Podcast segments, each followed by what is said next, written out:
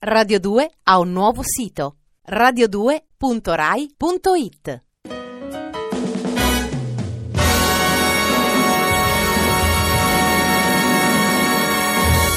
Sono l'angelo di Natale. Dapprima fui mandato come sogno di un bambino, un bambino santo, benedetto e meraviglioso, a dimorare nel cuore di una Vergine pura, Maria di Nazareth.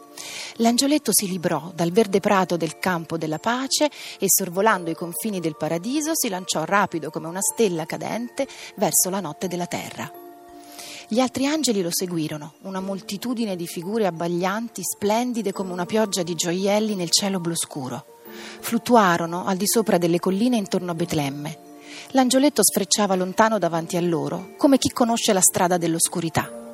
In quella regione, nei campi, dimoravano dei pastori che sorvegliavano le greggi durante la notte. Ed eccolo, l'angelo scese su di loro, li avvolse con la sua luce splendente. E subito l'angelo fu raggiunto dalle schiere celesti che resero grazie a Dio e dissero: Grazie al Signore nell'alto dei cieli e pace in terra agli uomini di buona volontà.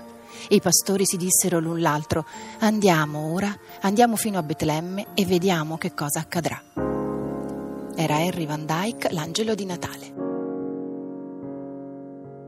Radio 2 ha un nuovo sito radio2.rai.it.